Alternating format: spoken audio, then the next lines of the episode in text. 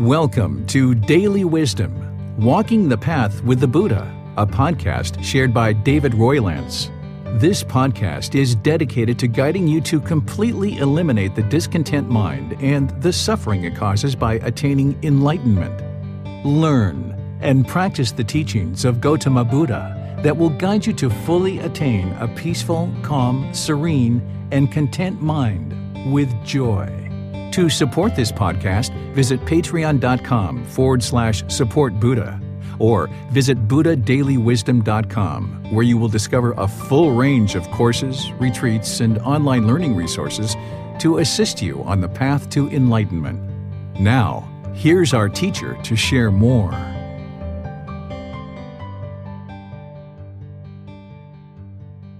Sawadee Hello and welcome to Daily Wisdom Walking the Path with the Buddha. Today is our first class in a four part series where I'm going to be helping you to learn Buddhist chanting.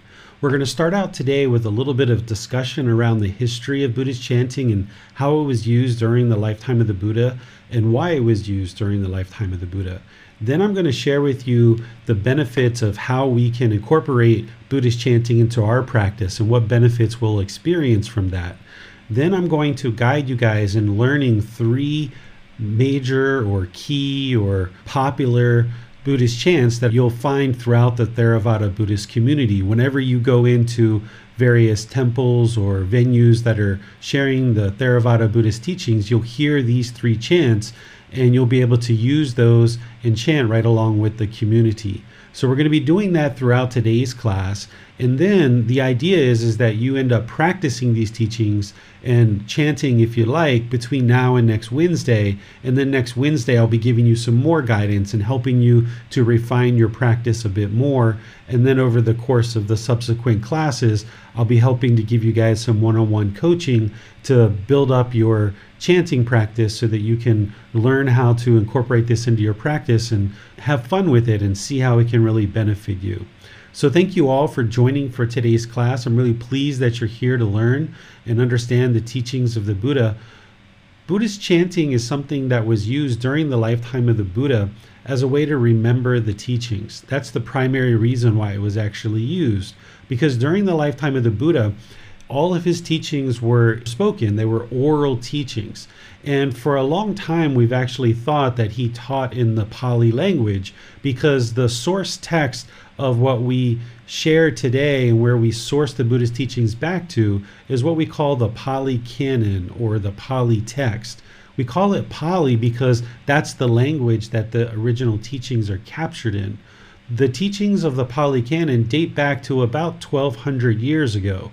They are the original teachings of the Buddha that go back to 2,500 years ago, but the text itself that people source the teachings of the Buddha dates to about 1200 years ago. So it's about 1300 years old. And we've thought for a really long time that the Buddha must have actually taught in Pali because the original source text that we look back to is in the Pali language.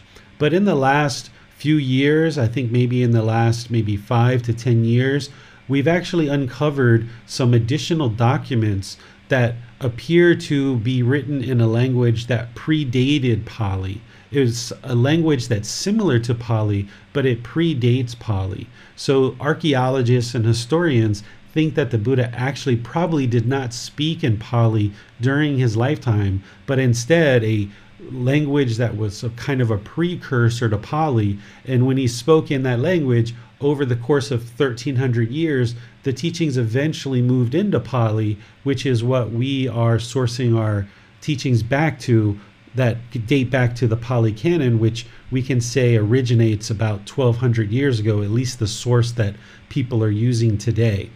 So we call it the Pali Canon and the Pali text, and we chant in the Pali language, but there's a very good chance that the Buddha himself didn't actually speak in Pali. And during his lifetime, nothing was written down. It was all an oral practice because the language that he taught in, it didn't have a script. There wasn't an alphabet like today with English. We have A, B, C, D, and so forth to be able to write down and uh, script out our language and our sounds and be able to read and articulate these words both in verbal form, but also in written form. But during the lifetime of the Buddha, while written technology was available in places like China and Egypt, it was really kind of just getting started. A lot of places were just drawing pictures or writing images in order to represent certain thoughts and certain ideas.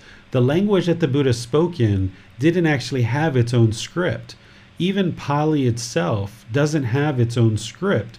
We use in the Pali canon the alphabets of English and some different tonal markers in order to represent the sounds that we think are actually Pali.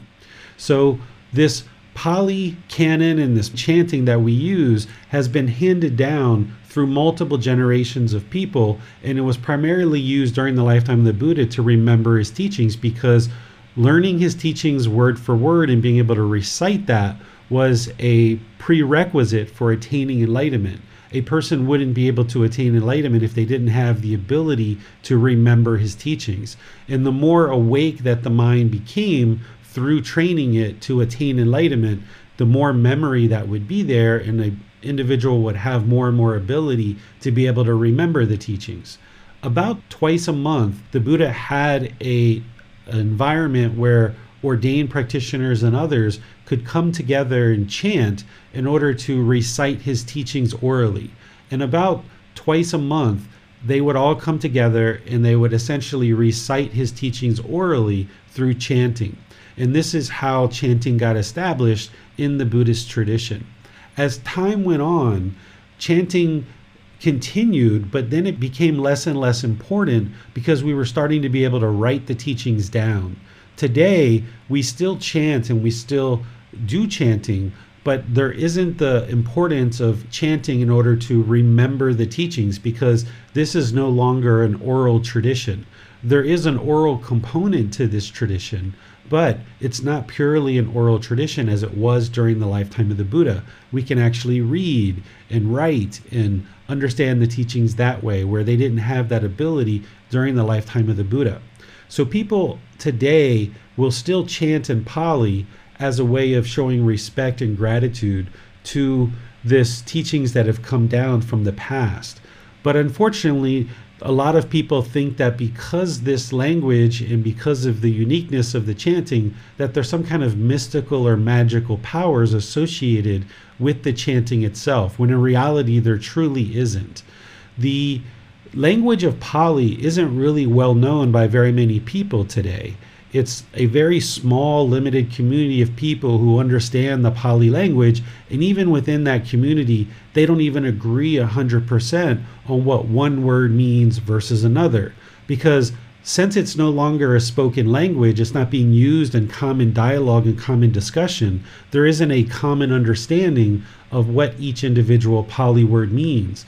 This is one of the reasons why you can see different translators using different words when they're translating from Pali into English or some other language that they might be translating into because people don't agree what the Pali words are because we've kind of lost the meaning and understanding of these Pali words.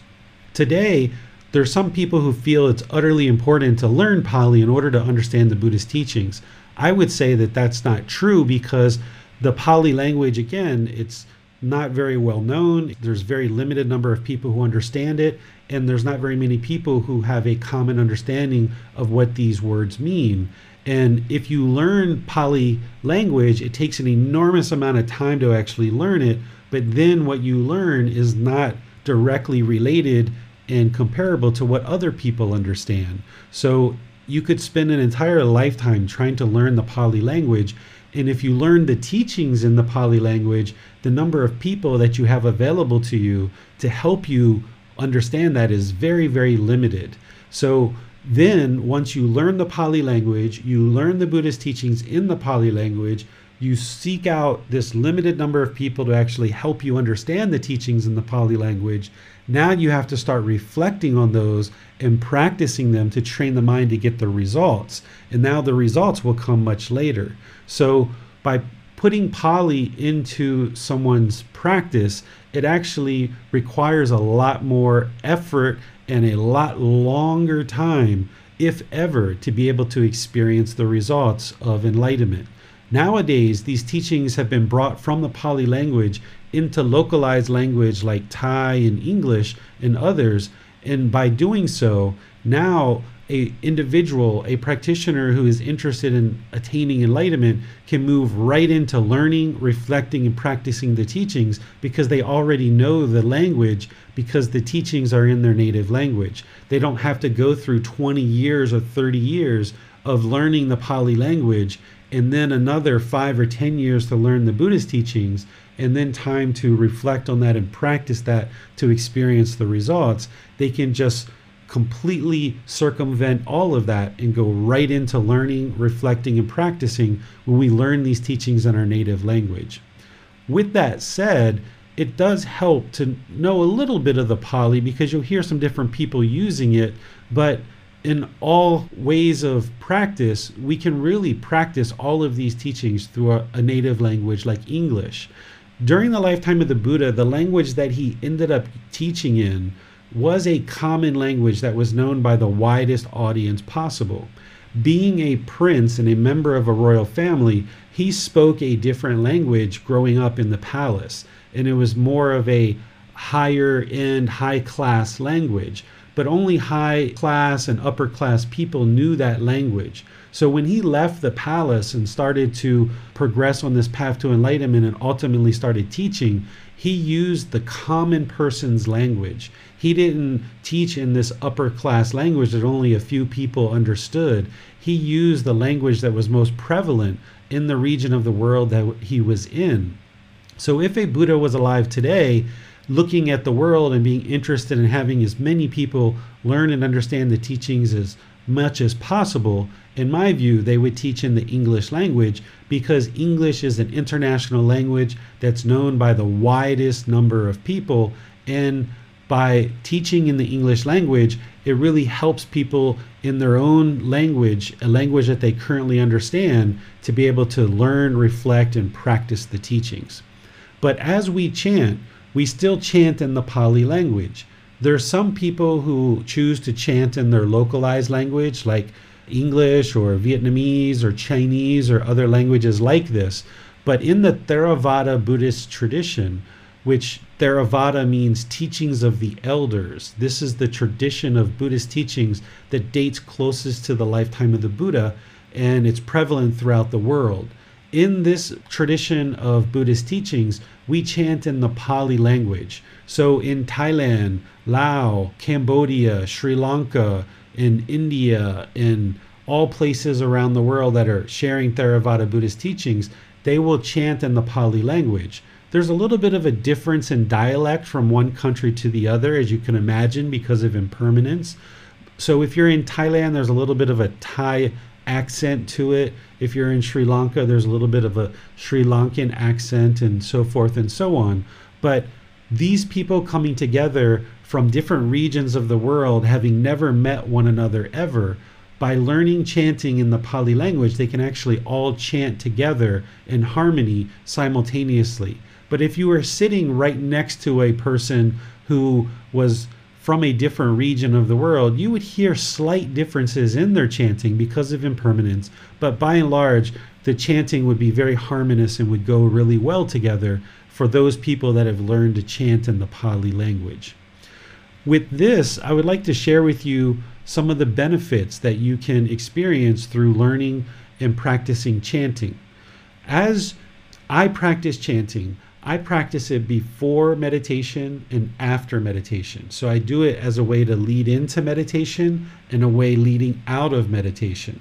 During the Buddha's lifetime, when he taught meditation, he taught that we should set up mindfulness in front of us before we actually do meditation. This is a common teaching that you'll see if you study the words of the Buddha, where he's teaching about meditation he will explain to set up mindfulness in front of you prior to meditating.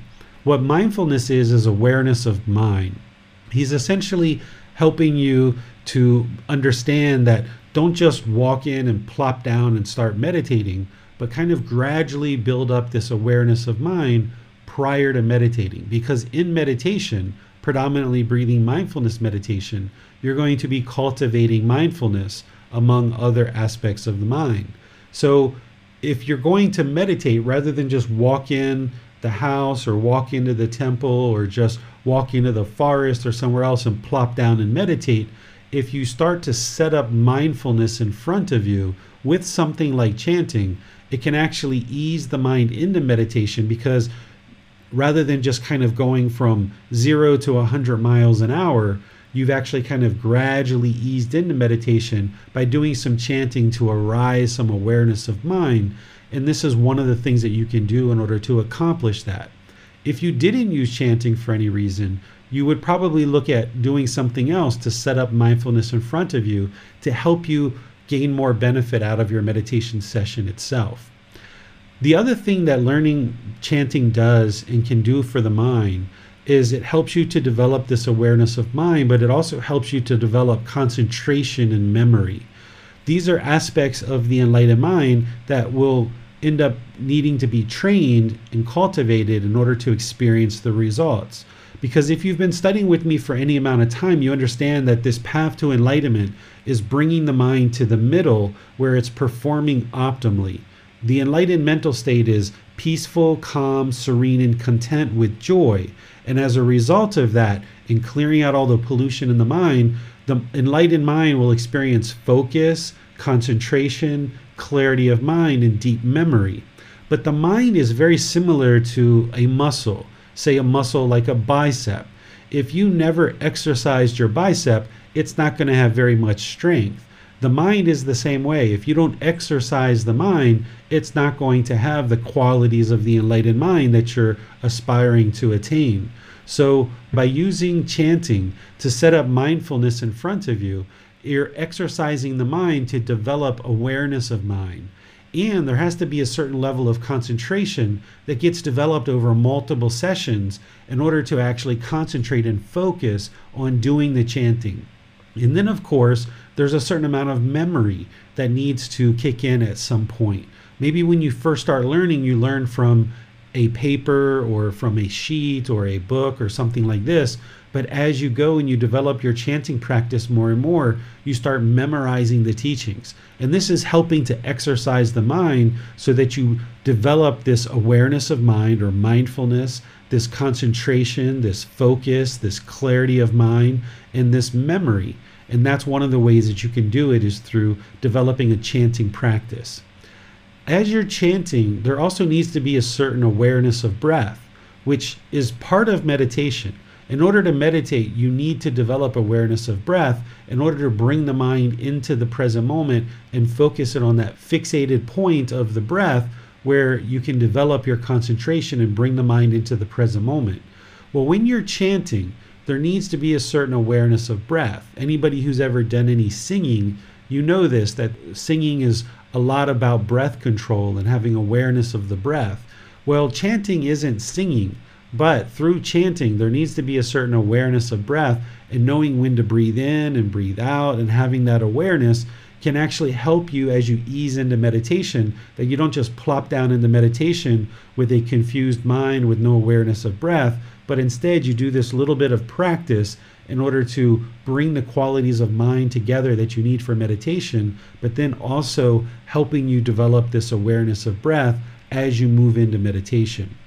Chanting can also have this nice effect to the mind where it slows the mind down, it relaxes it, and eases it into meditation because you're going to need to be able to read characters off of a paper, bring those into the mind convert those into some audible sound, and then say those sounds. And as you say them, they come into the ear and help to kind of relax the mind or slow the mind down. If you tried to chant really, really fast or really abruptly, then it wouldn't have the same effect. So by chanting, it actually helps to slow the mind down and kind of get into this tempo of being aware of the mind, aware of the breath, slowing the mind down, easing it into meditation to ultimately help you get the benefit out of meditation itself.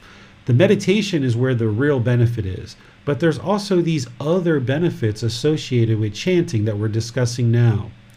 Another one is as you're early in your practice and you're developing understanding of the three universal truths, the Four Noble Truths, the Eightfold Path, you're learning meditation, you're learning the five precepts, and you're building up your practice more and more, some people have trouble observing progress in their practice, and it can sometimes perhaps be a little bit dissuading for them. But through chanting, you have this audible indication that your practice is improving because from one session to the next, or one week to the next, or one month to the next, you see this improvement in your ability to say the chants or remember the chants. You hear the beauty and the sound of the chants improving more and more. And this can help motivate you along the path while having this audible indication that your practice is improving. As I mentioned, these chants are handed down from one generation to the next. And the vast majority of the chanting are the teachings of the Buddha. That's what people will tend to focus on if you really got into a Buddhist chanting practice, you would be chanting word for word in Pali the teachings of the Buddha. The chants that I share with you, I don't think actually existed during the lifetime of the Buddha. I think these were created after his death. Because as you'll see, the chants are a way to pay respect and homage to the Buddha. And he wouldn't have taught that for students to do that because a perfectly enlightened Buddha isn't going around teaching people to respect them. They're actually just practicing the teachings, respecting other people. And then, as a result of them respecting other people, other people choose to respect them. So, once he died, I think that what people did is they created these chants out of respect and homage for the Buddha. So, these chants have been handed down from one generation to the next through what we might consider our elders, the elders of this community, dating back, you know, however many thousands of years ago when these chants actually came into being used. So, one of the qualities of mind that need to be developed in order to attain enlightenment is respect for all beings and also having gratitude. And one of the things that you can cultivate as part of your chanting practice is this respect and gratitude for the elders who've passed these teachings down.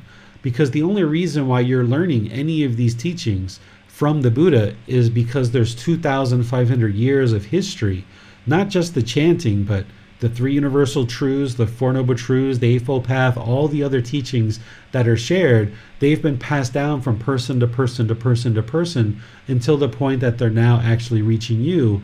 And cultivating respect and gratitude for that through your chanting practice can then kind of spoil over into your daily life where you're actually having respect and gratitude for the elders around you, which can be a really wise way of practice. With all of these benefits that I share, it's really important to understand that there's absolutely no magical or mystical benefits associated with chanting. The Buddhist teachings, while some people do chant and say that there are mystical and magical benefits, this isn't what the Buddha actually taught. During his lifetime, it wasn't about any mystical, magical things. It was about learning, reflecting, and practicing teachings to train the mind and move it to this enlightened mental state. It's not about rites, rituals, ceremonies, and worship. You might hear people say that if you chant this chant, you'll get an extra long life, or if you chant this chant, you'll eliminate all your unwholesome karma or if you chant this chant, you'll get to enlightenment. Or if you chant this chant, it'll bring your husband or your wife back to you.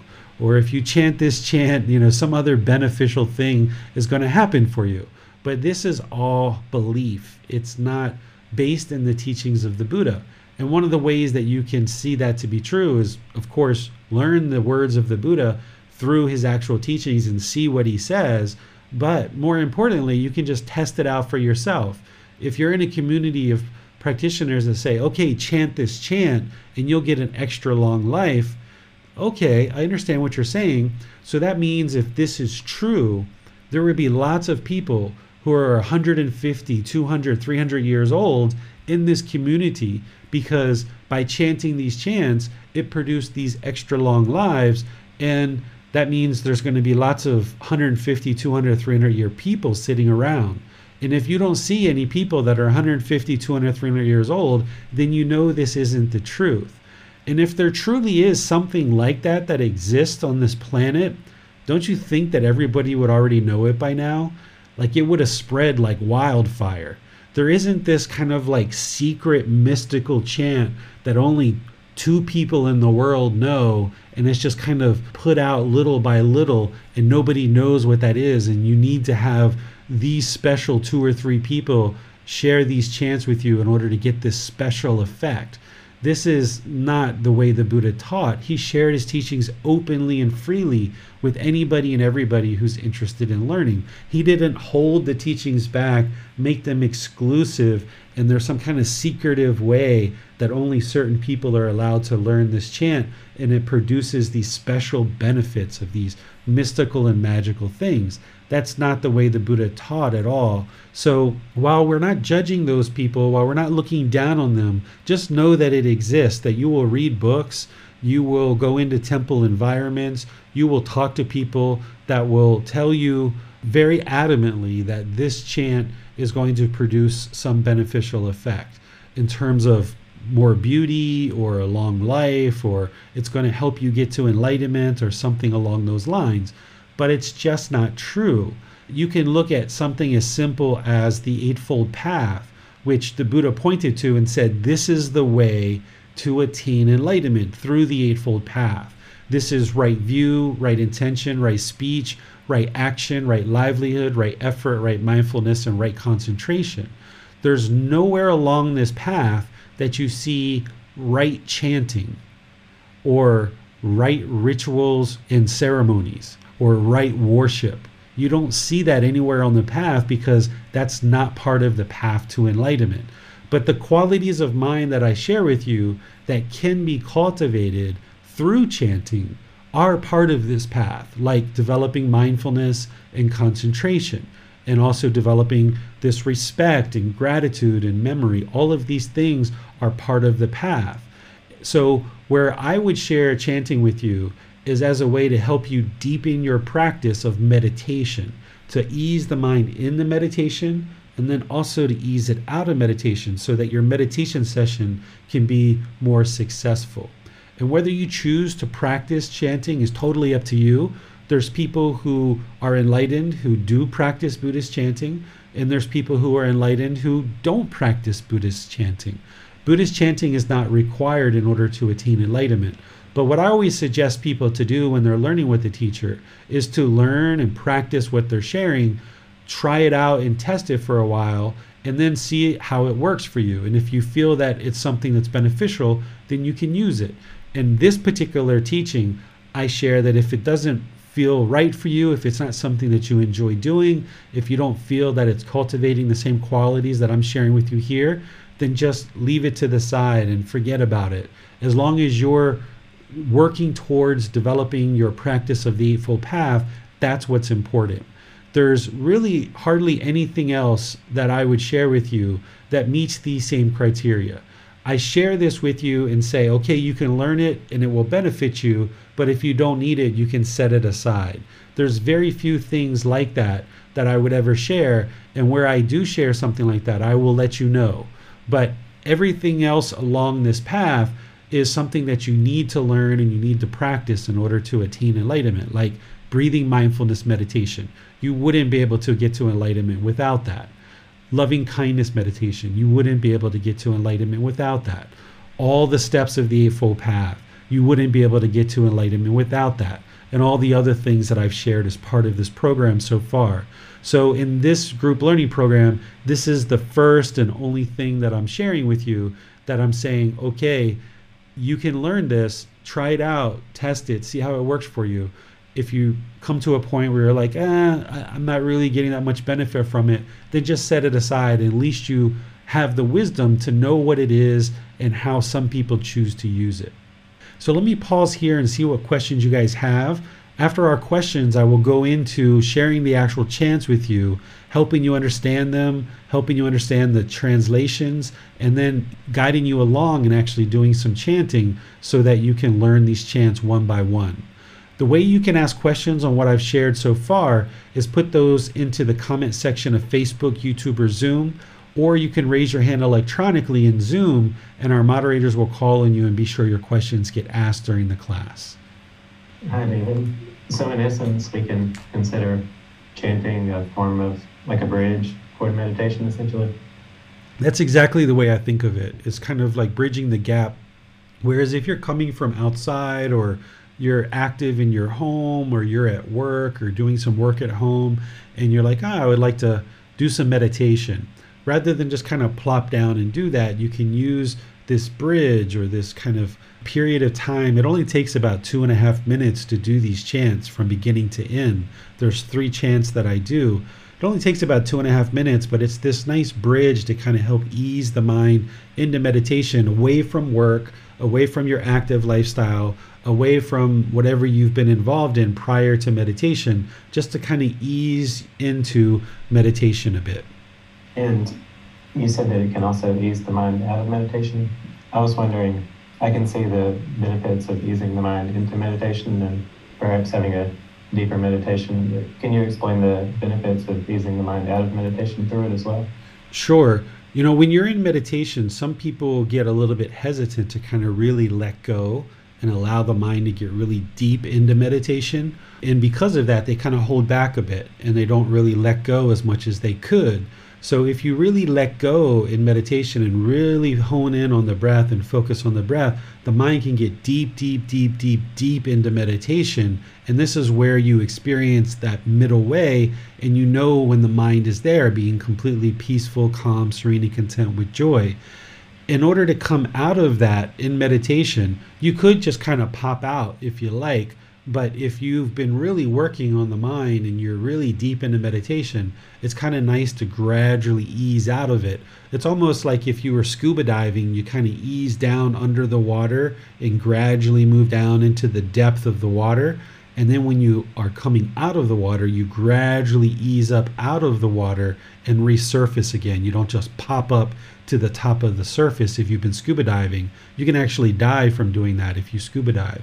So in meditation, you're not going to die if you just pop out of meditation, but the mind can actually just gradually ease out of meditation, allowing the mind to absorb those benefits of meditation and carry it with you in daily life more than if you just try to pop out of meditation.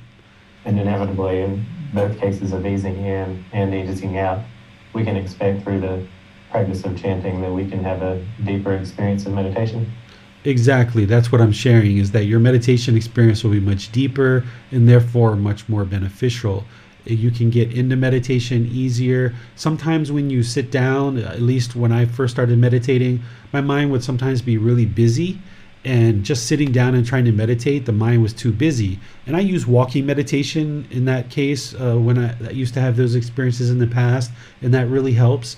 But also, chanting can really help too. If you've kind of got this busy mind and you're looking to focus it in order to meditate, if you just go from working on the computer for eight hours and then boom, you're into meditation, the mind can be kind of overactive and you struggle for that first however long in meditation to bring it into the middle and get real benefit. So if you use this bridge, this little buffer that you learn chanting and develop that practice, it can help you to kind of let go of that overactivity and ease the mind into meditation so that right from the beginning of your meditation, you start getting benefits right away. Rather than 5, 10, 20 minutes into your meditation, you can start reaping the rewards of that meditation right from the beginning because you did this little bit of chanting. Thank you. Let's get a Bassam now. Thank you, James. We have a question from Rick. He says, Do you use the same chants for each of the three meditation periods throughout the day? Yes, I'll use the same chants, the same three chants. If I'm going to chant, I will use all three. As you learn, if you haven't chanted before, you might just pick one and kind of learn that really well. And then once you get that one, then add a second one or add a third one. Or some people like to just learn all three from the beginning and just work on all three. It's totally up to you. But if I chant, I will do all three of them there are situations where sometimes I don't chant. So sometimes my son will come and sleep in the room with me, and he's already asleep by the time I'm ready to meditate. So I won't do vocalized chant. Or if I'm on an airplane, for example, traveling 24 hours around the globe from one point to the next, if I'm in an airport or if I'm on the plane, I won't do like a vocalized chant. Sometimes I'll just go into meditation because the mind's already pretty peaceful and calm Other times I'll kind of quietly, in an inaudible way, just kind of go through the chants in my mind prior to doing the meditation. So, just like everything, it's impermanent. While we develop this chanting practice and we work at it, and I use it primarily in most meditations that I do, it's not permanent.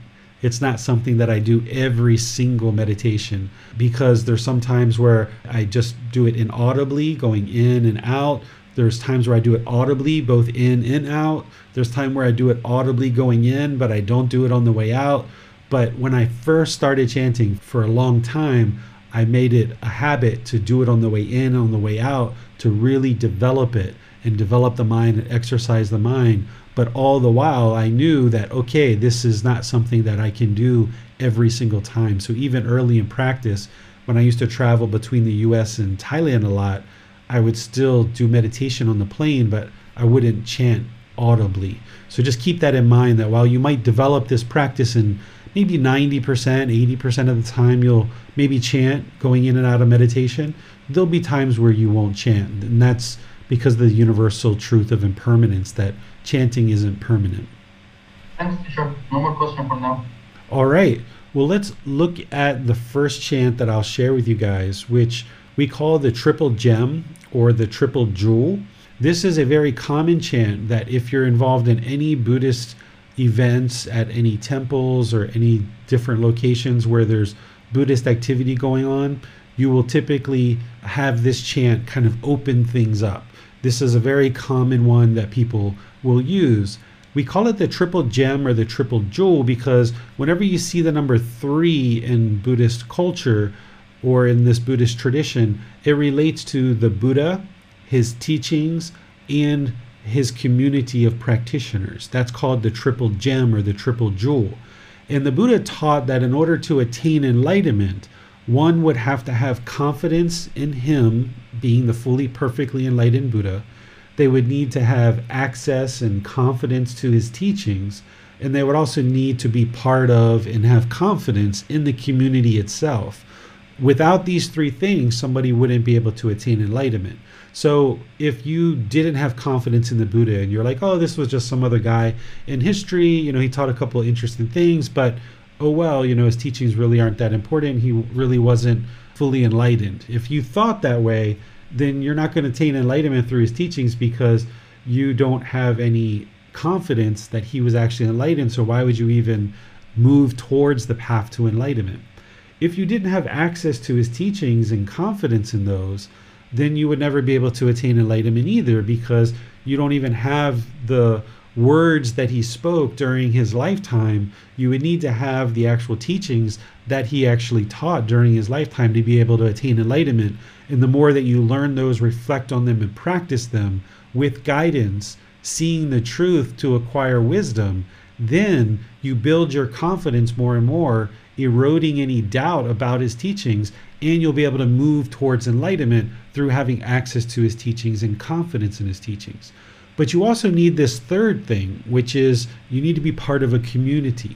Without being part of a community of other practitioners, you wouldn't have any kind of role models. You wouldn't have anybody that can kind of look at your mind and observe your practice and help you along the way.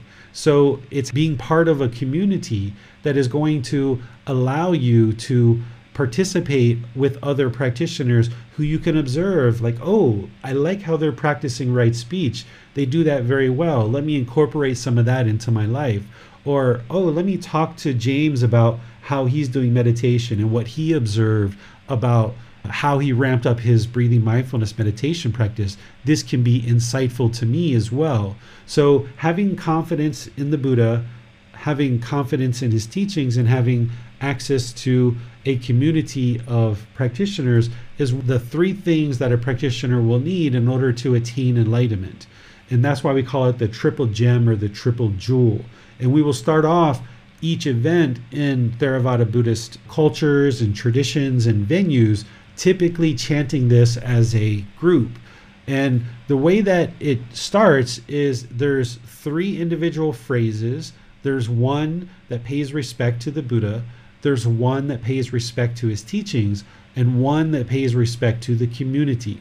And what you would end up doing is you would just bring your hands together in kind of like a, a palm to palm position, and you would place that at your sternum. And then you would take a nice deep breath, and then you would chant in Pali. Arahang Samma Sambuddho Bhagava Bhutang Bhagavantang Apivatemi. And you see there I put a period. That period is that's the end of that phrase. And typically what the community will do at that point is people who are kind of sitting on the floor and able, they will actually prostrate down to the ground, placing their hands and their head on the ground as a way of prostrating and showing respect and helping to cultivate humbleness and empty any conceit from the mind. If people are sitting the way that you see me when I'm teaching, I would just take my hands and raise them up to the forehead, placing the thumbs at the eyebrows. And that's the way that we usually do it when we're kind of sitting in a chair or otherwise not able to maybe prostrate to the ground. This particular phrase is translated here for you where it helps you to understand that what you're chanting is the perfectly enlightened one is worthy and self awakened. I bow down before the awakened, perfectly enlightened one. This is one of the ways that you know that the Buddha didn't actually develop this chant and actually teach it because he didn't teach people to bow to him. People chose to bow to him, but he didn't order them to do it or tell them to do it. They just did it as part of their practice as a way of showing respect and gratitude and helping them to eliminate conceit or any ego that's in the mind. Here, when they say the perfectly enlightened one is worthy and rightly self awakened, this is meaning he's worthy of respect, he's worthy of gratitude. And that's because he's rightly self awakened. This is the first criteria of what makes a Buddha a Buddha is that they attain enlightenment on their own without the help of any teachers or any guides. They awaken the mind in their own independent practice without any guidance from any teachers. So that's one of the things that makes someone a perfectly enlightened one. The reason why we say perfectly enlightened is because their mind isn't influenced by any outside sources. If somebody has learned with a teacher then they're going to have some amount of extra things that aren't exactly what the teachings are to get to enlightenment. A person can get to enlightenment with another teacher, but there might be 10% or 20% or 30% of things in there, who knows, of things that don't really necessarily lead to enlightenment. But the other things that they learned, that 60, 70, 80, 90% of things, those are the things that led to enlightenment but that individual who's enlightened may not fully understand that these 5 or 10% of things aren't actually required in order to attain enlightenment. It's only a fully, perfectly enlightened Buddha who hasn't learned with any teachers and attained this mental state on their own with their own devices, their own work, their own effort that is rightly self awakened, uninfluenced by any teachers, and they are perfectly enlightened, meaning all they know is the path to enlightenment. That's the only thing their mind knows. They don't have any other influences from outside. So during the lifetime of a Buddha, the teachings are really strong, really vibrant. They're shining in the world. And then over time, once a Buddha dies, they will typically kind of slowly degrade from there because people will kind of gradually introduce things that aren't actually the Buddhist teachings. And this is why we've gotten to the point where we are today, where there's a lot of arguing and fighting over what the Buddhist teachings are and what they're not. But if you know what the Buddhist teachings are and your mind has eliminated discontentedness, then you know the wisdom of the Buddhist teachings and there's nothing to argue about. You don't have to argue with somebody about what the teachings are because you know what the teachings are. Because your mind has eliminated discontentedness you can observe that for yourself and an enlightened being has no interest in arguing with anybody whatsoever. So a perfectly enlightened one will have awakened their mind on their own we call them perfectly enlightened because they're not influenced by anyone else And as difficult and challenging as you'll see that moving the mind to enlightenment is, even with a teacher, to be able to do that on your own without any help, without any guidance, is an enormous feat. While it's not easy to attain enlightenment, it's not difficult either when you have the guidance that you need. But as you'll see, even with guidance, it is quite challenging to progress on this path. You've really got to work at it and stay dedicated and diligent along the way. And an individual who's a perfectly enlightened one will have had to develop all of those qualities of mind to attain enlightenment on their own without the help of anyone else. And this is why the Buddha is so highly respected because he was able to do that on his own. And then he dedicated the next 45 years of his life sharing that with others without any interest in anything beneficial for the, himself, but instead just to help others. All he was interested in is having the supplies and resources to sustain his life and stay alive. He wasn't interested in lots of wealth or material possessions or things like this because he already had that before and he knew that that's not what leads to peacefulness and contentedness. So he gave all of that up and shared these teachings for 45 years. And because of this, having done this by himself and dedicated so much time to helping people over the 45 years of his remaining life, people had enormous amounts of respect for him because they experienced this mental state themselves as they became more and more enlightened. So, this first phrase is all about showing respect and gratitude and homage to the Buddha. The second phrase here is for his teachings. The way that this one sounds is like this Sawakato Bhagavata Dhammo Dhammang Namasami. And there again, you see the period where that's the end of the phrase. And what this one translates to is the teachings are well expounded by the perfectly enlightened one. I pay respect to the teachings. Having gratitude and appreciation and admiration for these teachings that are leading you to enlightenment. And if you observe any improvement along this path to the condition of the mind, then you know the Buddha was enlightened and you have respect and gratitude for these teachings that have been handed down for so long. So, this phrase helps you to cultivate that gratitude and appreciation for the teachings. And then this last phrase is for the community of practitioners. It sounds like this Supatipano Bhagavato Sawaka Sangho Sanghang Namami. So that would be one time through. You would do each phrase one time. And this last particular phrase translates to the community of the perfectly enlightened one's disciples has practiced well. I pay respect to the community. So during the lifetime of the Buddha, there were multiple communities of people who were learning and practicing teachings that they thought were leading to enlightenment. But it was the Buddha's teachings that led to enlightenment. That's why we still have them today. But during the lifetime of the Buddha, there aren't any physical characteristics that identify someone as being a Buddha or being enlightened. The only way that someone would know that he's enlightened is to observe his conduct over a period of time or to learn and practice his teachings and see the truth for themselves that these teachings are leading to an improved condition of their mind.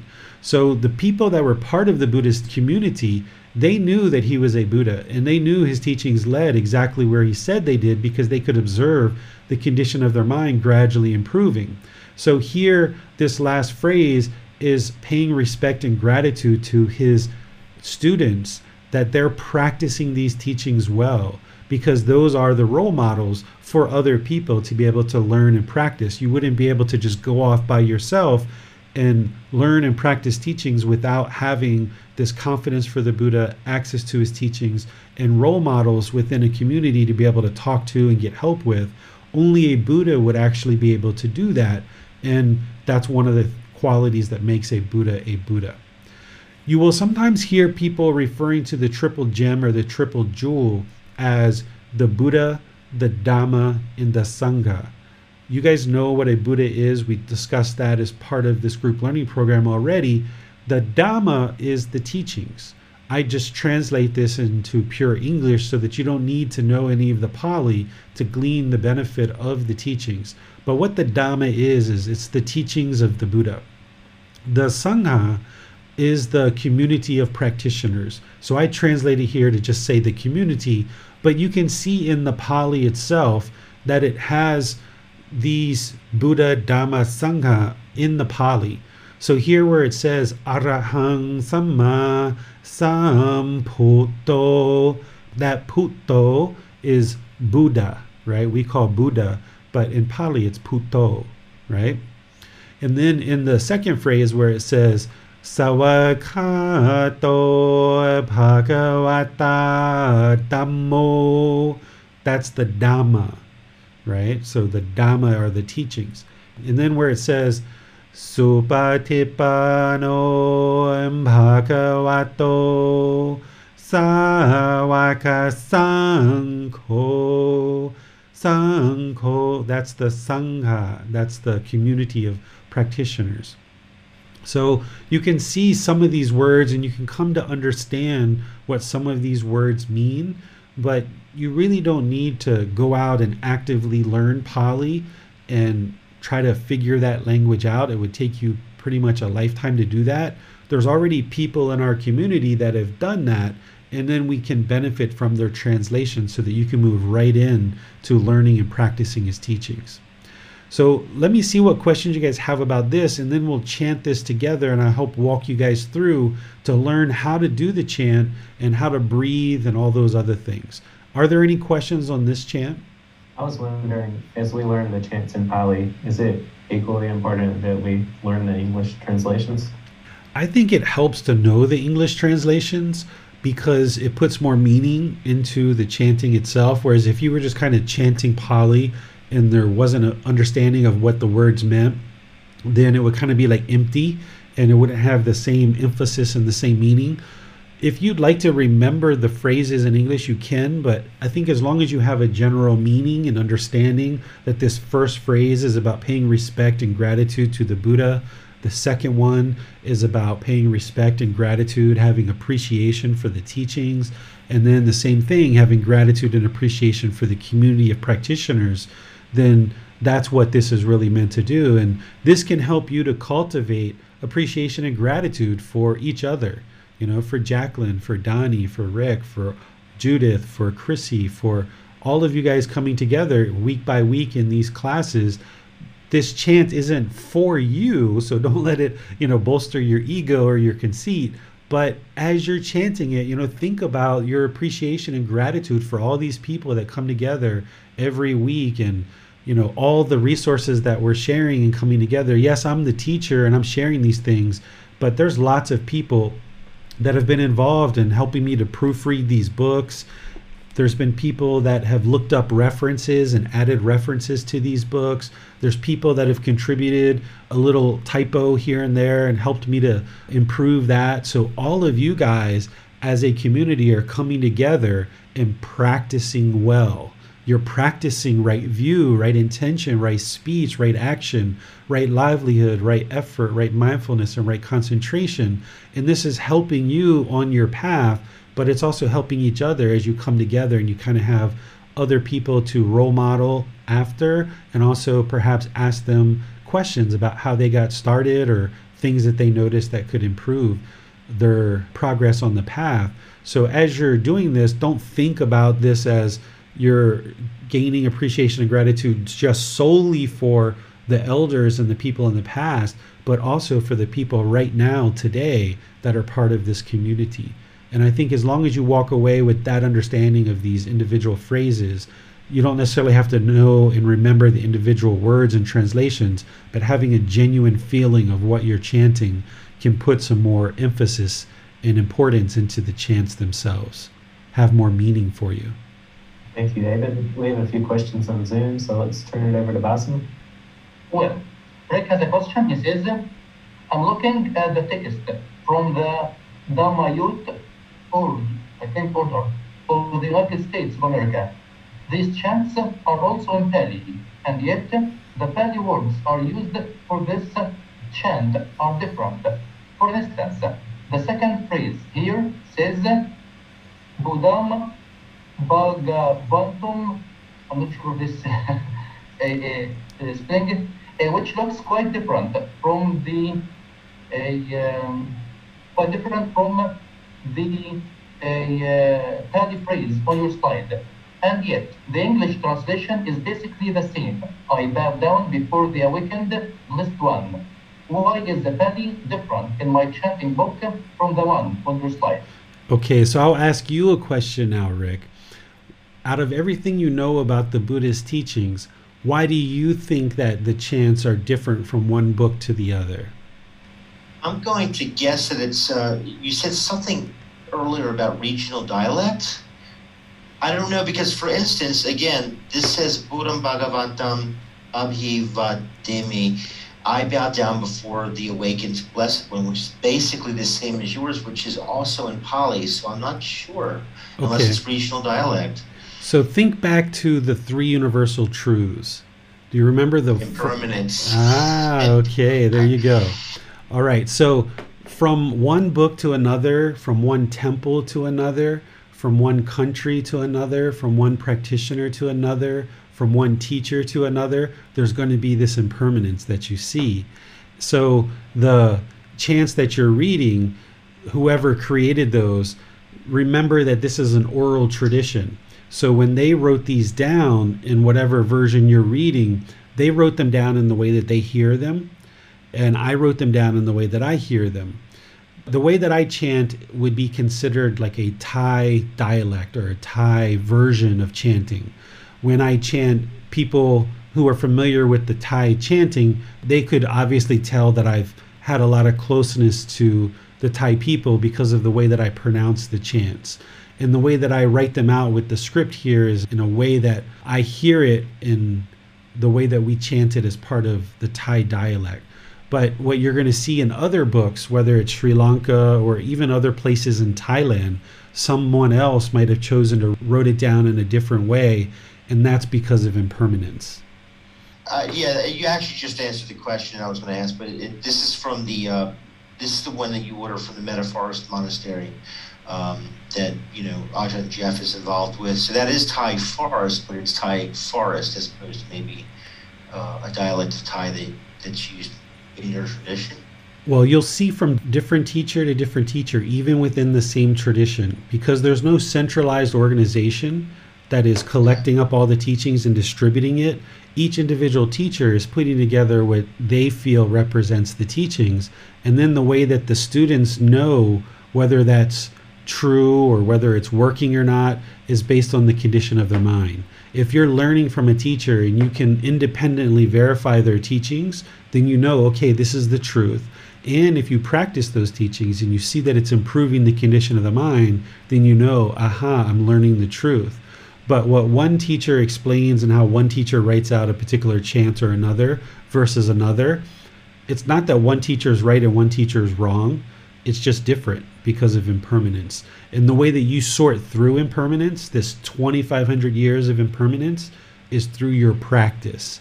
When you learn the teachings and then you reflect on them, trying to independently verify them, and you then practice them and see the condition of your mind improving, that's how you know what you're learning is the truth. And you can sort through any impermanence. Well, uh, has a question about the very first line.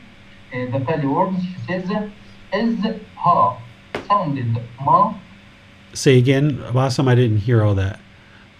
Yeah, the first line, ha, arahan sama sampoto ha kawa. Justice ha sounded ma. The way that I pronounce this is Arahang Samma Samhoto Mahakawa. So it's kind of like a soft H.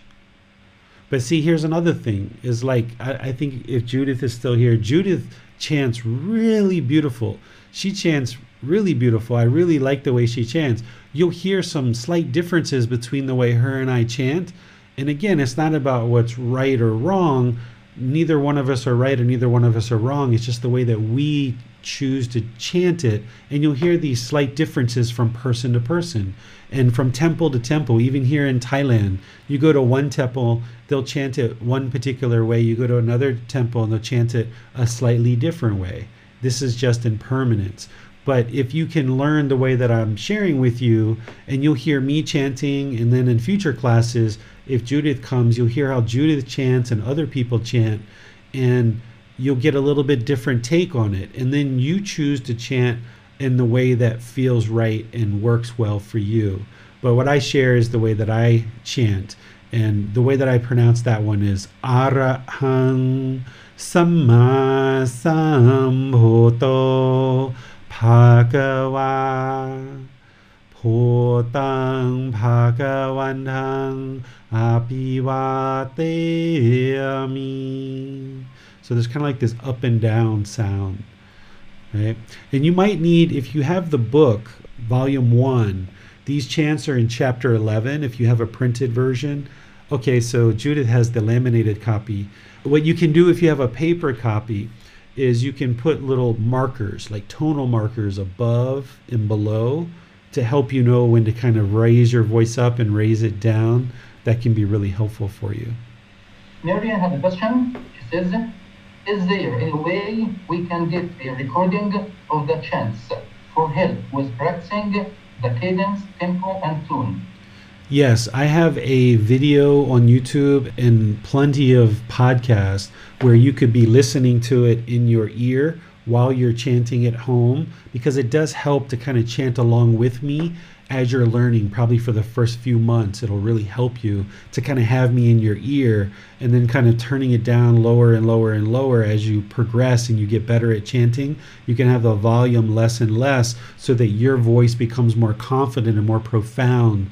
But having someone to chant along with can be really helpful. That's one of the nice things about meeting as a community and today I'll be chanting with you and helping you to chant. And then in the subsequent classes that we teach over the next three sessions, you'll get to chant together as a group and you'll get to hear other people chant as well. But during your practice at home, I will put some links in the Facebook group so that you can access the audio in either the YouTube channel or on podcast to be able to listen to those while you're practicing at home. Teacher. No more question for now. Okay, so let's do this. Let's all chant this together as a group. What I would suggest you guys do is leave the mute on because we tried it a long, long time ago with everybody having the mute off and it doesn't sync up because of the impermanence of the internet. So, everybody leave your mute on, but you'll hear me. Bring your palms together in the front of your chest at your sternum and take a nice deep breath at the beginning and then just gradually we'll go slow chant this first phrase. Nice deep breath. Arahang samma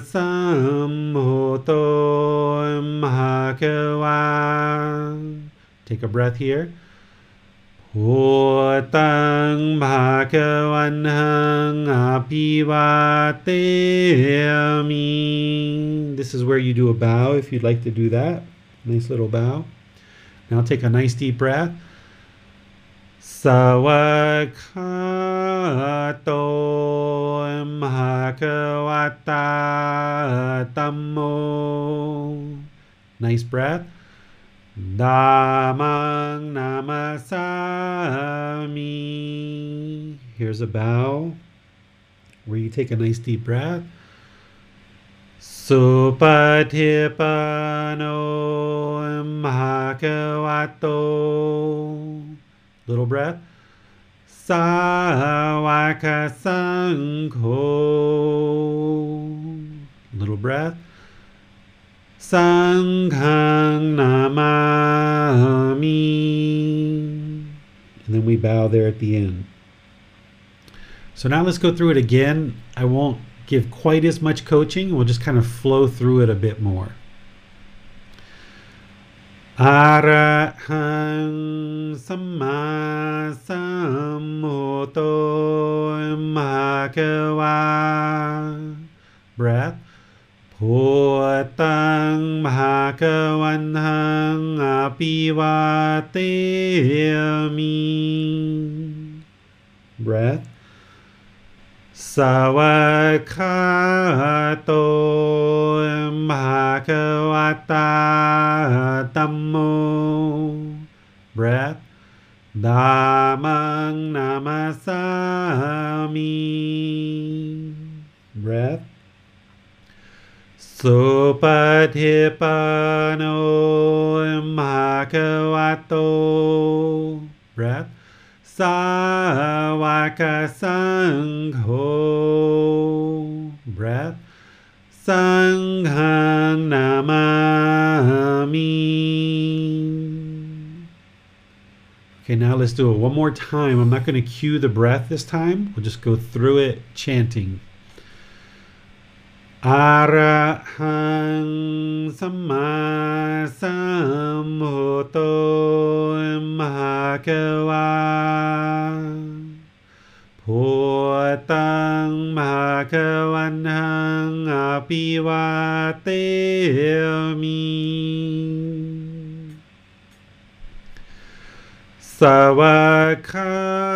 โตมหาควตาตัมโม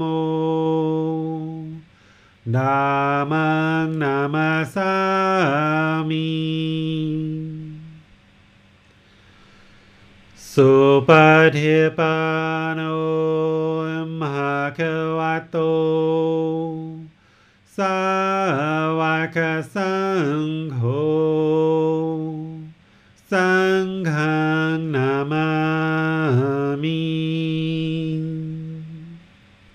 Okay, it's kind of common in Thai temples to clap at the end of a chant. So, yay, everybody claps.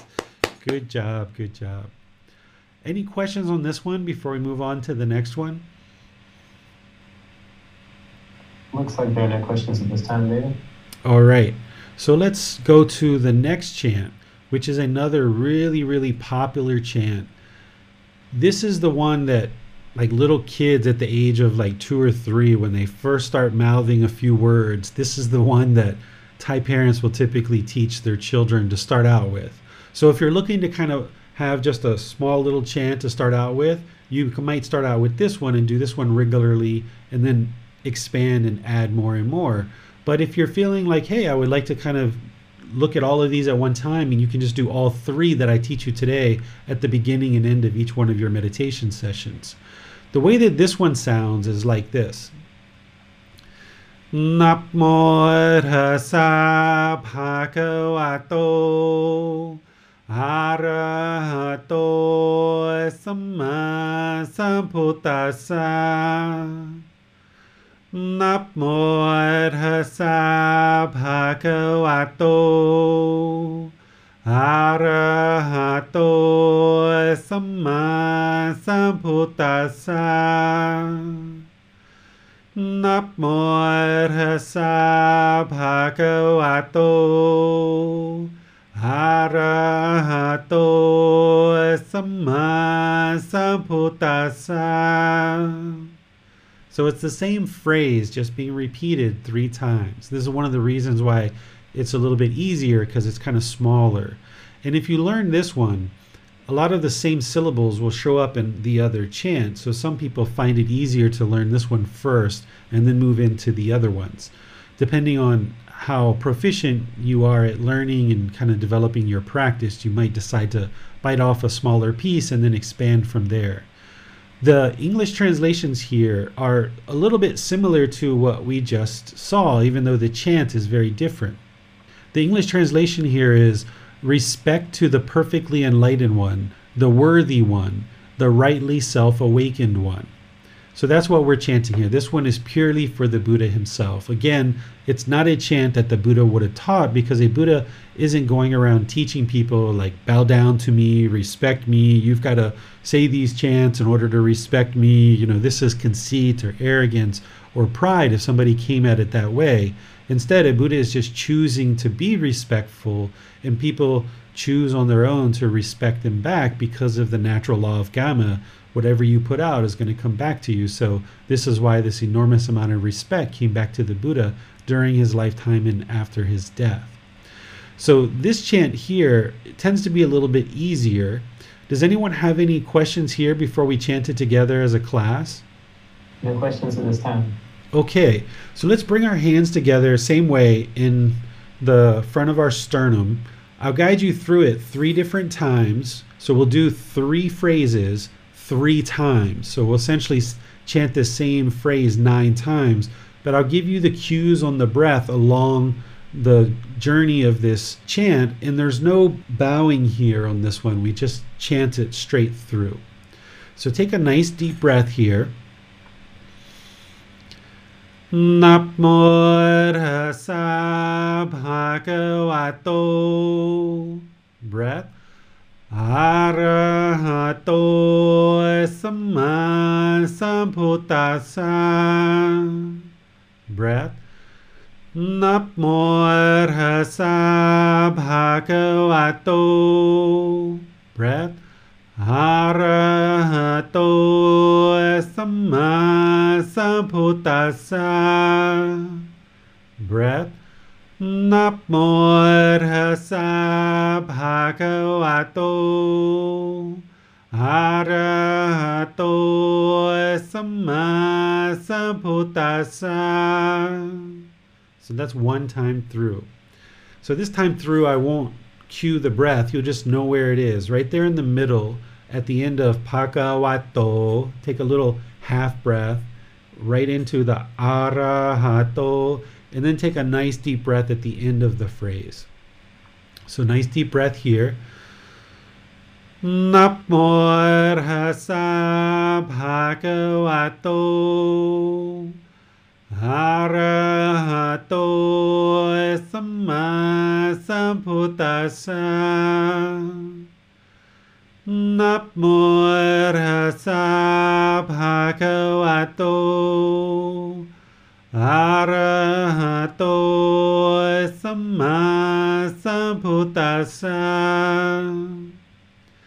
Namo Rasa Bhagavato Arahato Sama Sambuddhasa. So that's the end of that. Normally we would just move right into the next chant, but let's do this one more time as a third time through. Nice deep breath. Namo Rasa Bhagavato Arahato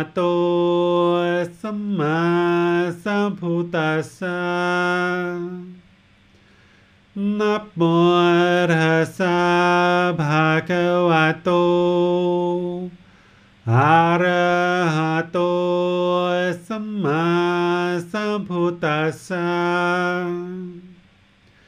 Namo Rasa Bhagavato Arahato Sama Sambuddhasa Namo Rasa Bhagavato Arahato Sama Sambuddhasa. Okay, any questions there on this one? I was wondering, David, if we learn this chant, this particular chant, would we get the same benefits if we use this one in the beginning that we would from perhaps using all three? Yeah, if you just use one chant to start out with, it's going to be shorter. This one will probably take you all of about a minute to maybe 30 seconds to do three repeats of this phrase. So it won't be as an extended amount of time. So you won't have as much time to cultivate mindfulness, get awareness of breath, concentration, all those other things.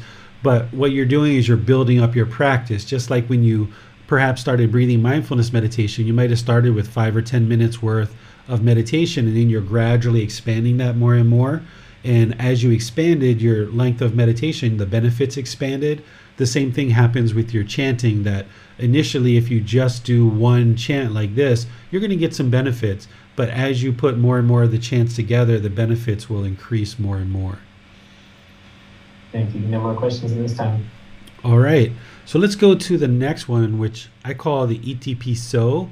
This one is a little bit more involved chant. I think that this one is a bit more challenging for some people, at least for me it was. and it has a lot more syllables in it, but some of them are similar to the ones that we've done before. So let me chant it through and then I'll share the translations with you. This one is three individual phrases and then you just do it one time, and that's the end of the chanting that I typically will do. So the same thing, what I do is I put the hands at the chest, at the sternum, and I'll just take a nice deep breath, and then I'll just chant it for you so you can hear it once first. Iti piso mahakawa อรหังสัมมาสัมพุทโธวิจารณังสัมมุโนสขาโตโรกาวิตุอนุเตโรภูริสา Dhamma sati sata wa manusanang. So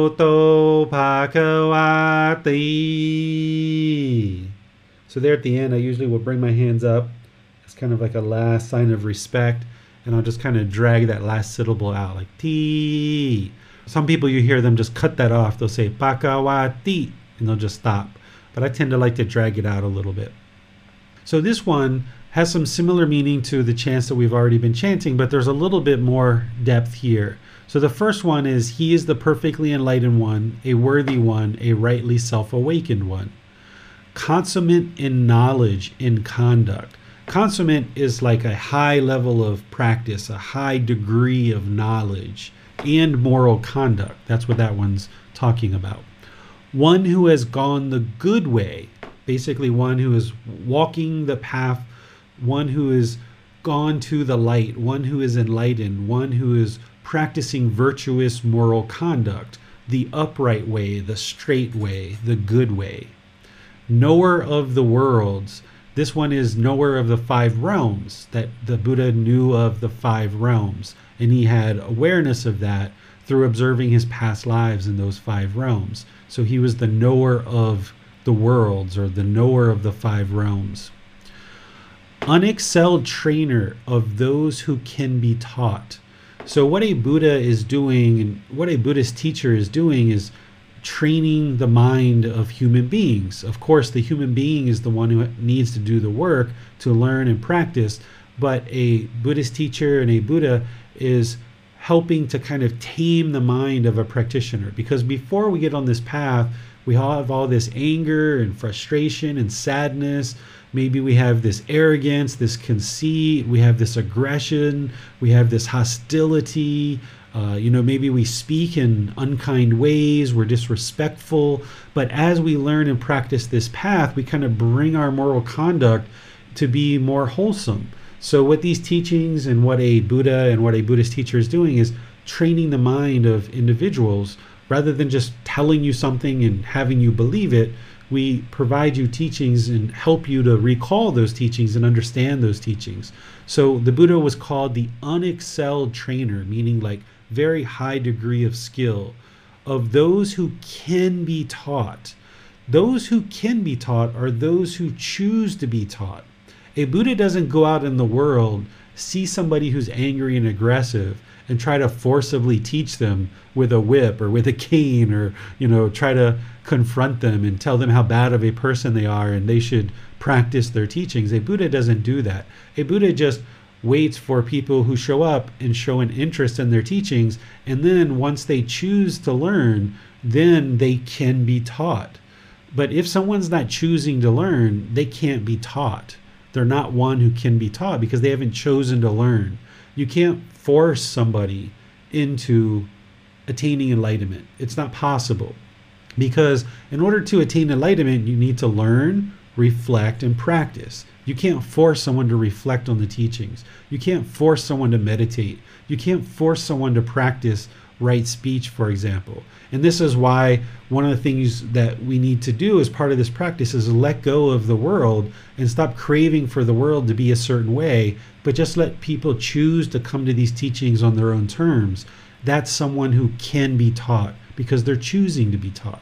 So he's the unexcelled trainer of those who can be taught or those who choose to be taught. Teacher of humans and heavenly beings. The two realms that beings can attain enlightenment in are the human realm and the heavenly realm. So, of course, during the lifetime of the Buddha, he taught many, many, many, many humans. But there's also depictions in the Pali Canon of heavenly beings that came to him at different times and asked for teachings as well, because heavenly beings can attain enlightenment as well. There's depictions of times where he would be in a valley or in a grove or something like that it would be at nighttime and it would just light up with this radiant light from the heavenly beings. And there would be a voice that would ask him for teachings. And then he would share the teachings with them. There's even times where he would go internally in his own mind and kind of teach heavenly beings that way as well. So he's considered to be the teacher of humans and heavenly beings He's not teaching beings in hell, in animal realm, or the afflicted spirit realm because these beings can't attain enlightenment when they're in those realms. But eventually they will make their way through, eventually be reborn into either a human or heavenly realm, and be able to have opportunities to attain enlightenment through those realms. And then this last part of this phrase is awakened and perfectly enlightened, just kind of summing it up with that. Do you guys have any questions on this chant or the translations before we start practicing it? No questions on this particular chant, David. Okay, so let's do this the same way. We'll do it three times through. The first time through, I'll cue the breath and help you guys see where the breath is, and then I will do the other two times without cueing the breath. Okay, so bring your hands together in front of your sternum. Take a nice deep breath here. Iti piso mahakawa. Breath.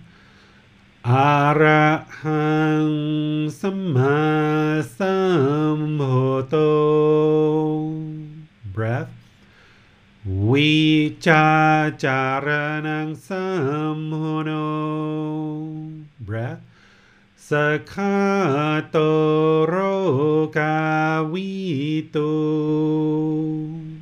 breath อนุเตโรปุริสา breath ดามาสติสตาตาวามนุสนัง breath Puto Pakawati. Okay, maybe I'll cue the breath on this second time too, because there's two breaths here in this last phrase. So take a nice deep breath. Iti piso. Breath. อะระหังสัมมาสัมพุทโธ breath วิจาจารณังสัมพุโน breath สขาโตโรกาวิโต breath อนุเตโรภู Breath. Dhammasati satatawa manusanang. Breath. Puto Pakawati. Okay, so I'll do this a third time without cueing the breath. But where you hear that little bit of a pause, that's the indication for you to take the breath. Nice deep breath to start us off. Iti piso mahakawa. Arahang sammasamhoto. Vichacharanang สขาโตโรกาวิตุอนุเตโรปุริสาดามาสติสตาตาวามนุสนัง Sakato kawitu. Anutero purisa. Dhamma sati sata tawa manusanam Bhuto Bhagavati. Okay, so that's the third chant. Any questions on this one? We had a question that just came in from Marion about this particular chant. Don't understand. I thought there was not heaven or hell.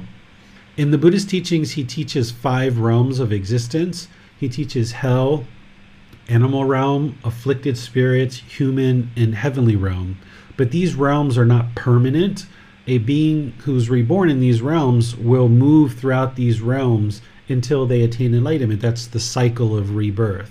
So a being can be reborn from the human realm down into the lower realms. We can be reborn into the heavenly realm.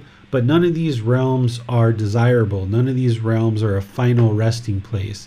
None of these realms should be aspired for. Instead, by attaining enlightenment, we escape the cycle of rebirth and escape all of existence in any of these particular realms. The Buddha didn't teach what happens once someone attains enlightenment and dies. He left that as an undeclared teaching of whether there is something or there isn't something after enlightenment. But if one doesn't attain enlightenment, they are going to be reborn in one of these five realms of existence.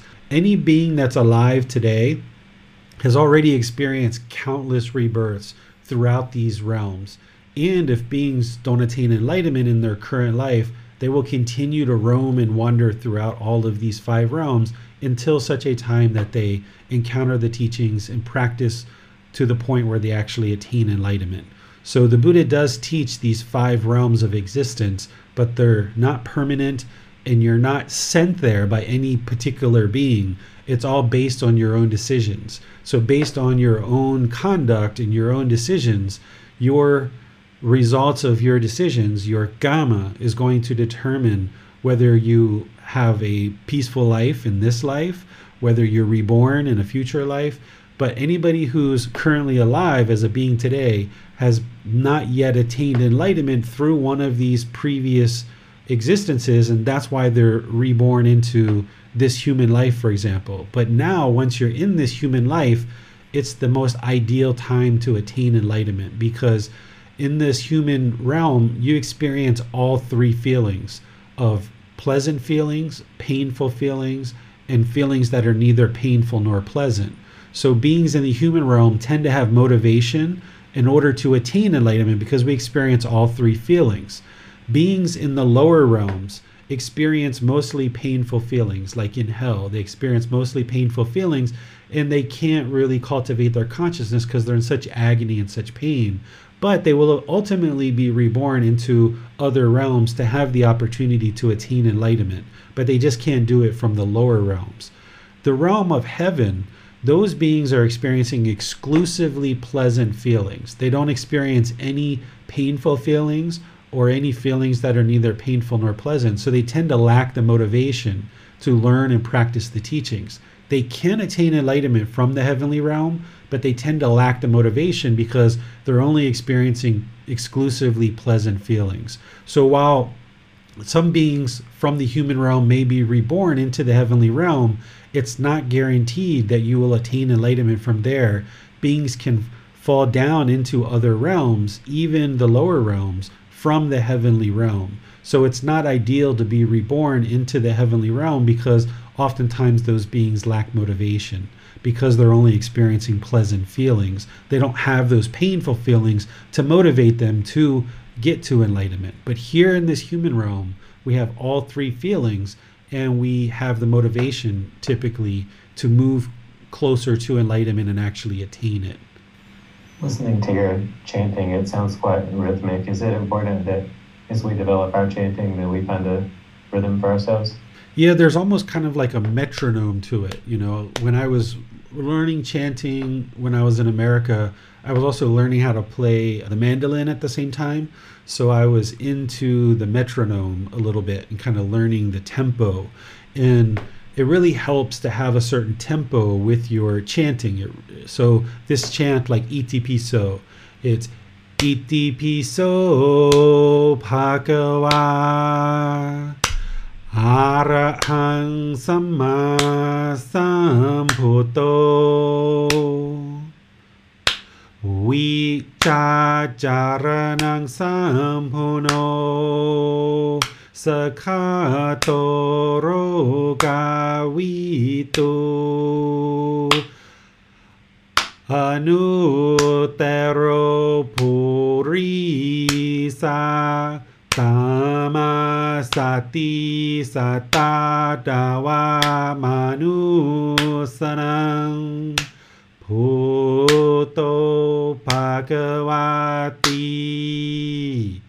This isn't the best one to start out with a metronome on, but let's maybe go back to the Namo Tassa. This is a good one to start out with a, a metronome. So let me do that one. Namo Tassa Bhagavato Arahato Samma Sambuddho Oop. I confused the two. Here we go. Namo Tassa Bhagavato Arahato Samma Sambuddhasa Namo Tassa Bhagavato Arahato Samma Sambuddhasa. Namo Tassa Bhagavato. Arahato. Samma I don't necessarily suggest someone start out with chanting with the metronome, but after you learn it, after you get your rhythm, after you kind of get it going, if you want to really tweak it and refine it and kind of dial it up a little bit, a metronome would be something that you could come in with. And not using the clapping metronome that I'm using because obviously it's not a pure metronome, but you can download apps and you can hear them. Even Google has some that you can get on a browser where it will have a consistent beat to it. And you can kind of uh, tweak your chanting and get into that rhythmic chanting by having a metronome. Good advice for those who, us who uh, may like rhythm. yeah, it becomes fun. You know, oftentimes people think about Buddhist meditation and Buddhist chanting that has to be so solemn and so serious and everybody's so uptight and so tense.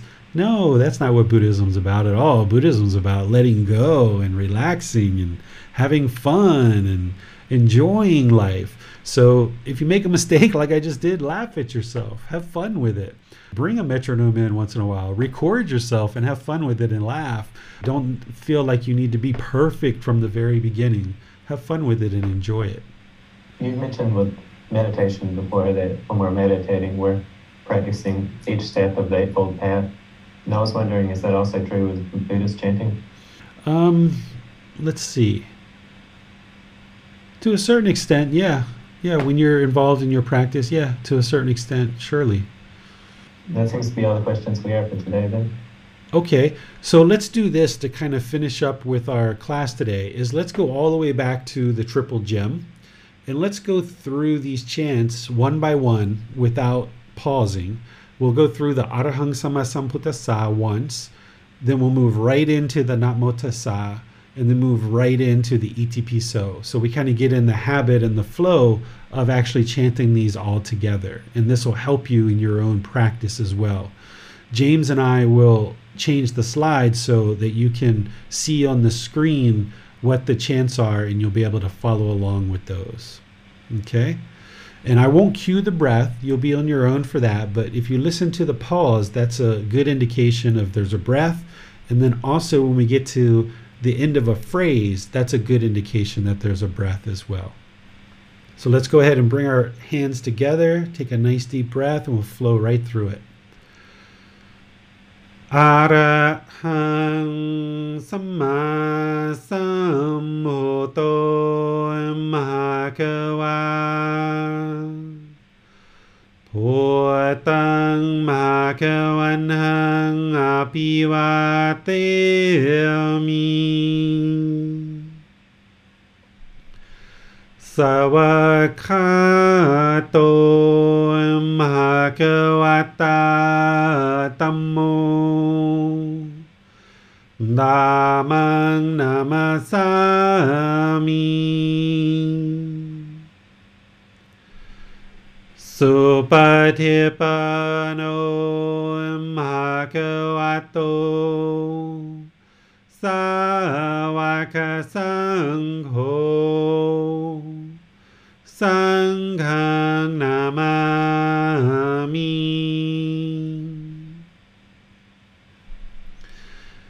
นับโมตัสสะภะคะวะโต อะระหะโต สัมมาสัมพุทธัสสะ นับโมตัสสะภะคะวะโต อะระหะโต สัมมาสัมพุทธัสสะ นับโมตัสสะภะคะวะโต อะระหะโต हरहतो सम्ह सभूतस नमोर्हसा भगवतो। हरहतो सम्ह सभूतस नमोर्हसा भगवतो। arahato sama samputasa iti piso mahaka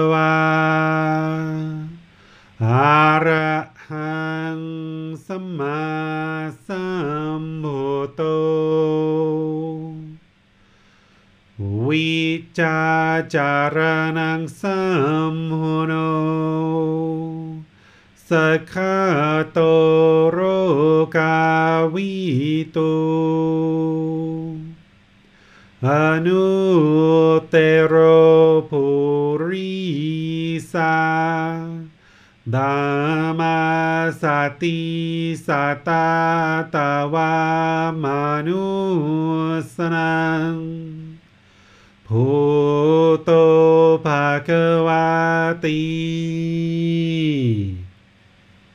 All right, big claps. Good work, good work, everybody. Good job. All right, well, what I would suggest you guys do is between now and next Wednesday, keep practicing these. Before and after your meditation, have a book, which they're in chapter 11, or you can download the one pager, which is in our Facebook group.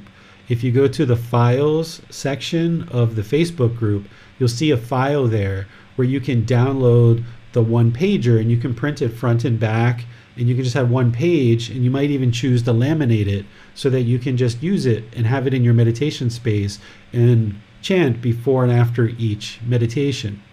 What you might even decide to do, since you're trying to kind of ramp up your practice and use this time wisely, is rather than just go through once before your meditation and once after your meditation, you might choose to go through it three times before and three times after just to really get a lot of practice. And there might be times where you're not really even planning to do meditation, but you just decide to go practice chanting a little bit. Just go wherever you normally go for meditation, or go outside to a park, or in the bathroom. The bathroom has really good acoustics. You can really kind of hear the harmony there a little bit, and just practice chanting. You don't even have to do meditation. You can just practice your chanting, which can be really fun and enjoyable, like I said. And as you make mistakes, because you know you will, because if you haven't chanted before, there's going to be mistakes along the way. You can't be perfect right from the beginning. You can't be an expert right from the beginning. So as you make mistakes, just laugh and have fun with it. Enjoy it. Do it multiple times. Maybe your life partner, your children hear you maybe your neighbors hear you but just be respectful and you know find a nice place to chant and don't be shy really let the voice out really let the air flow you know don't be too shy you really would like to just kind of build up your confidence and being at ease don't feel rushed when you're chanting. It should just be nice and easy and gradual. Never rushed, never pressured. นะโมตัสสะภะคะวะโต Arahato Samma Sambuddhasa. Right? No rushing, just even your breaths. Nice, gradual, just kind of easing the mind into chanting. And it can be really fun and really beneficial, almost like you're floating on a cloud to a certain extent as you're starting to chant and an ease into meditation. As you have questions, you're welcome to reach out through Facebook, private message, scheduling a personal guidance session, or asking questions in class. Now, for the next three weeks, what we'll be doing is coming together. I'll be refreshing you and we'll be chanting together as a group but then I'm going to provide an opportunity for anybody who would like to in Zoom to do some chanting on your own, open up your mic so we can all hear you chant, and then I'll provide you some guidance and some coaching along the way. So you're welcome to come into Zoom in order to do that each Wednesday now for the next three Wednesdays. And we'll still chant together as a group. We'll start out the class with going through all three chants three times and then we'll open things up to anybody who would like to volunteer to actually chant with your open mic. And then after I hear you chant I'll give you a little bit of guidance to help you improve along the way. And then we'll all enjoy hearing you chant. So the next class is going to be on Wednesday next week and then we'll have a, series of three more.